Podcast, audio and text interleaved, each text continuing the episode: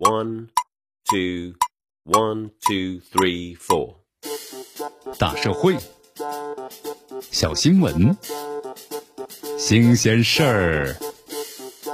天天说。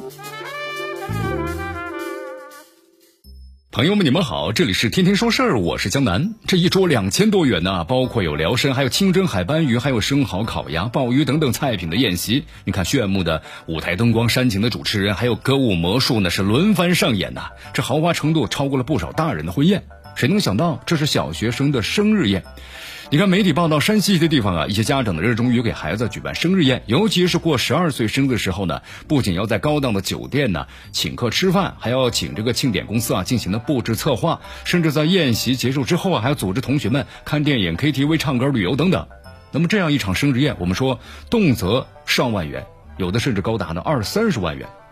你看，在这个山西民间呢，有十二岁开锁的说法。这开锁呢，标志着孩子进入这个少年时期了。重视孩子十二岁的生日，给孩子进行庆祝啊。我们说本来呢是无可厚非的，但如果生日过得有意义，能够给孩子留下美好的回忆，也有利于呢融洽同学之间的关系。但现实中这些呢，囿于传统的习俗，以孩子为主角的生日宴变得越来越豪华了，已经逐渐偏离了为孩子们庆祝生日的初衷，变成了家长们互相攀比的工具。你看，当这豪华的生日宴化成人间的一场攀比游戏时啊，不仅会让单纯未经世事的孩子变得世故了，不利于形成的正确的价值观，也使他们呢承受不小的心理压力，这会给家庭造成的实实在在的经济负担呢。你看这些年，咱们呢就有整治公职人员婚丧嫁娶大操大办的不正之风，那么社会呢已经逐渐形成了勤俭节约、抵制奢侈浪费的共识，有一些地方啊还发布了各类的移风易俗整治工作的方案。